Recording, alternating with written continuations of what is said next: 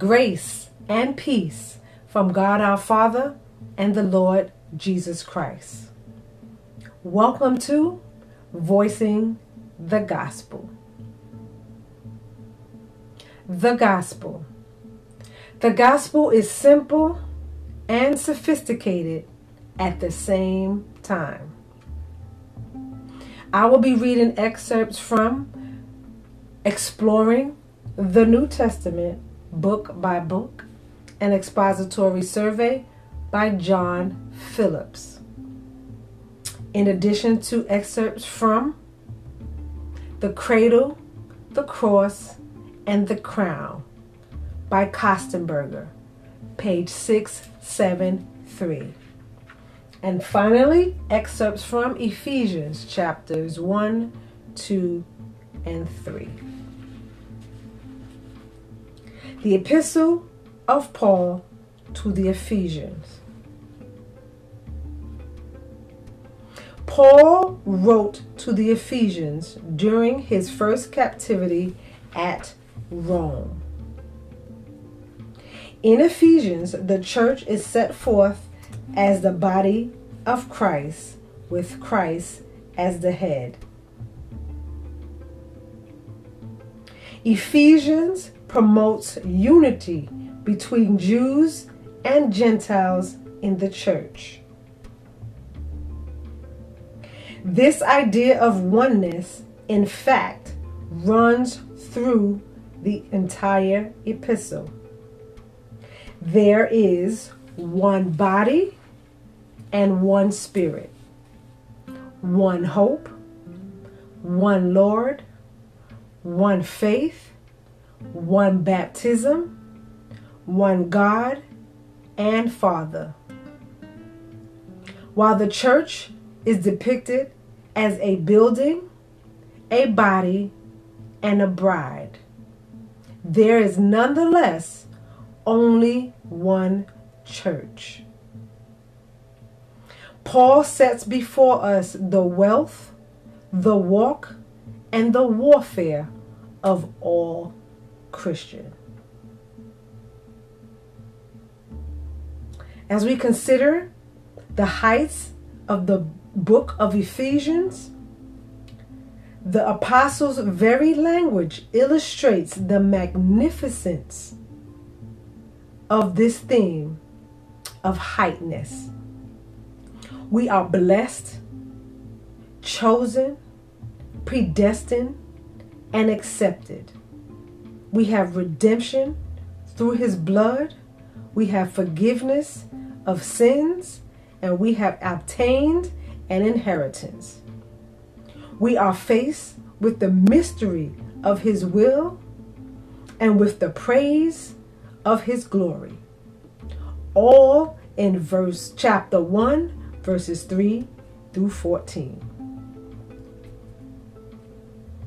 The mercies of God the Father are presented in chapter 1, verses 3 through 6. I was, I am, I will be. God transcends time and lives in the eternal present. In his omniscience, he gathers all the ages and moments of time into one eternal present. Since God transcends time, from his perspective, his decision to choose me and my decision to accept Christ were simultaneous acts. They took place at the same moment. Let me say that again. Since God transcends time, from his perspective, his decision to choose you and your decision to accept Christ were simultaneous acts. They took place at the same time. As to why God chose us, He did so for His eternal glory and for our eternal good. The mediation of the Son, as presented in chapter 1, verses 7 through 12, in whom we have redemption through his blood, the forgiveness of sins, according to the riches of his grace. In Christ, we have an inheritance. Ephesians presents to us the mystery of God the Spirit. Chapter 1, verses 13 through 14. The fact of our salvation and the fact of our, the fullness of our salvation. It presents our spiritual enlightenment in chapter 1, verses 15 through 18. Our spiritual enablement, chapter 1, verses 19 through 23. Our redemption, chapter 2, verses 1 through 10. Our relationship, chapter 2, verses 11 to 14. Our reconciliation, chapter 2, verses 15 through 18. Our reconstruction, chapter 2, verses 19 through 22. The revelation, chapter 3, verses 1 through 6. The responsibility, chapter 3, verses 7 to 13. The resources, chapter 3, verses 14 through 21. the vitality of the body of Christ, in the greatness of the church and the gifts of the church. Chapter 4, verses 1 through 16. The, the victory of the believer in Christ, the believer and self, the believer and Satan, the believer and sin, the believer and salvation, the believer and service, the believer and society, all presented in chapter 4, verses 4 through 17, through chapter 6, verse 9. It goes on to speak of the adversary, chapter 6, verses 10 through 12, the armor, chapter 6, verse 13 through 17, and the attack, verses 6, chapter 6, verse 18 through 20. It concludes, Ephesians concludes that the life of the Christian that Paul speaks of comes only through much prayer. Praying frequently, praying fully, praying fervently, praying faithfully, praying factually.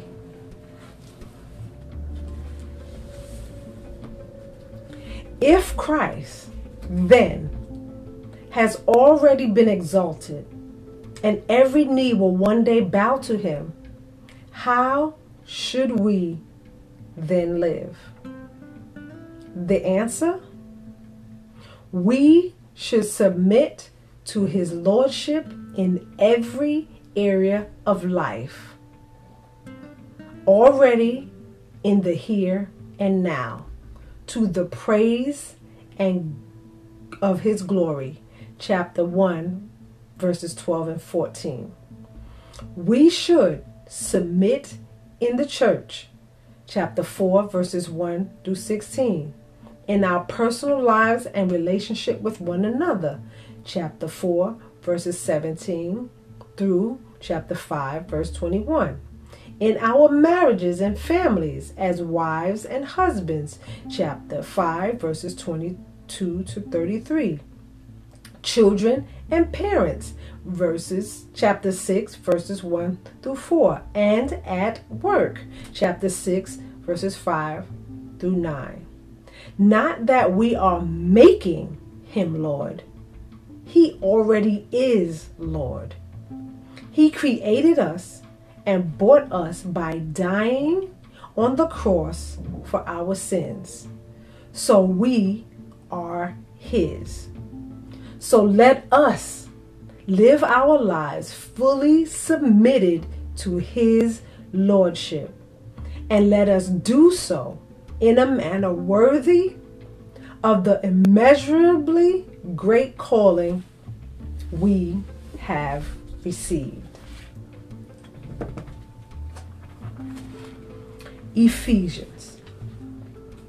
Paul, an apostle of Jesus Christ, by the will of God, to the saints which are at Ephesus, and to the faithful in Christ Jesus. Grace be to you and peace from God our Father and from the Lord Jesus Christ. Bless be the God and Father of our Lord Jesus Christ, who has blessed us with all spiritual blessings in heavenly places in Christ, according as he has chosen us in him before the foundation of the world, that we should be holy and without blame before him in love, having predestined us to the adoption of children by Jesus Christ to himself, according to the good pleasure of his will, to the praise of the glory of his grace, wherein he has made us accepted in the beloved, in whom we have redemption through his blood, the forgiveness of sins according to the riches of his grace. I cease not to give thanks for you, making mention of you in my prayers, that the God of our Lord Jesus Christ, the Father of glory, may give to you the spirit of wisdom and revelation in the knowledge of Him. The eyes of your understanding be enlightened, that you may know what is the hope of His calling, and what the riches of the glory of His of His inheritance in the saints is, and what is the exceeding greatness of His power toward us who believe according to the working of his mighty power. But God, but God, who is rich in mercy, for his great love wherewith he loved us, even when we were dead in sins, has quickened us together with Christ. By grace you are saved and has raised us up together and made us sit together in heavenly places in Christ Jesus. For through him we both have access by one Spirit to the Father. I repeat, for through him we both have access by one Spirit to the Father. For this cause I bow my knees to the Father of our Lord Jesus Christ, of whom the whole family in heaven and earth is named, that he would grant you, according to the riches of his glory, to be strengthened with might by his Spirit in the inner man, that Christ may dwell in your hearts by faith, that you, being rooted and grounded in love, may be able to comprehend him with all saints what is the breadth and length and depth and height, and to know the love of Christ which passes knowledge, that you might be filled with all the fullness of God. Now to him that is able to do exceeding abundantly above all that we ask or think, according to the power that works in us. To him be glory in the church by Christ Jesus throughout all ages, world without end. Amen, amen, amen. This is Voicing the Gospel.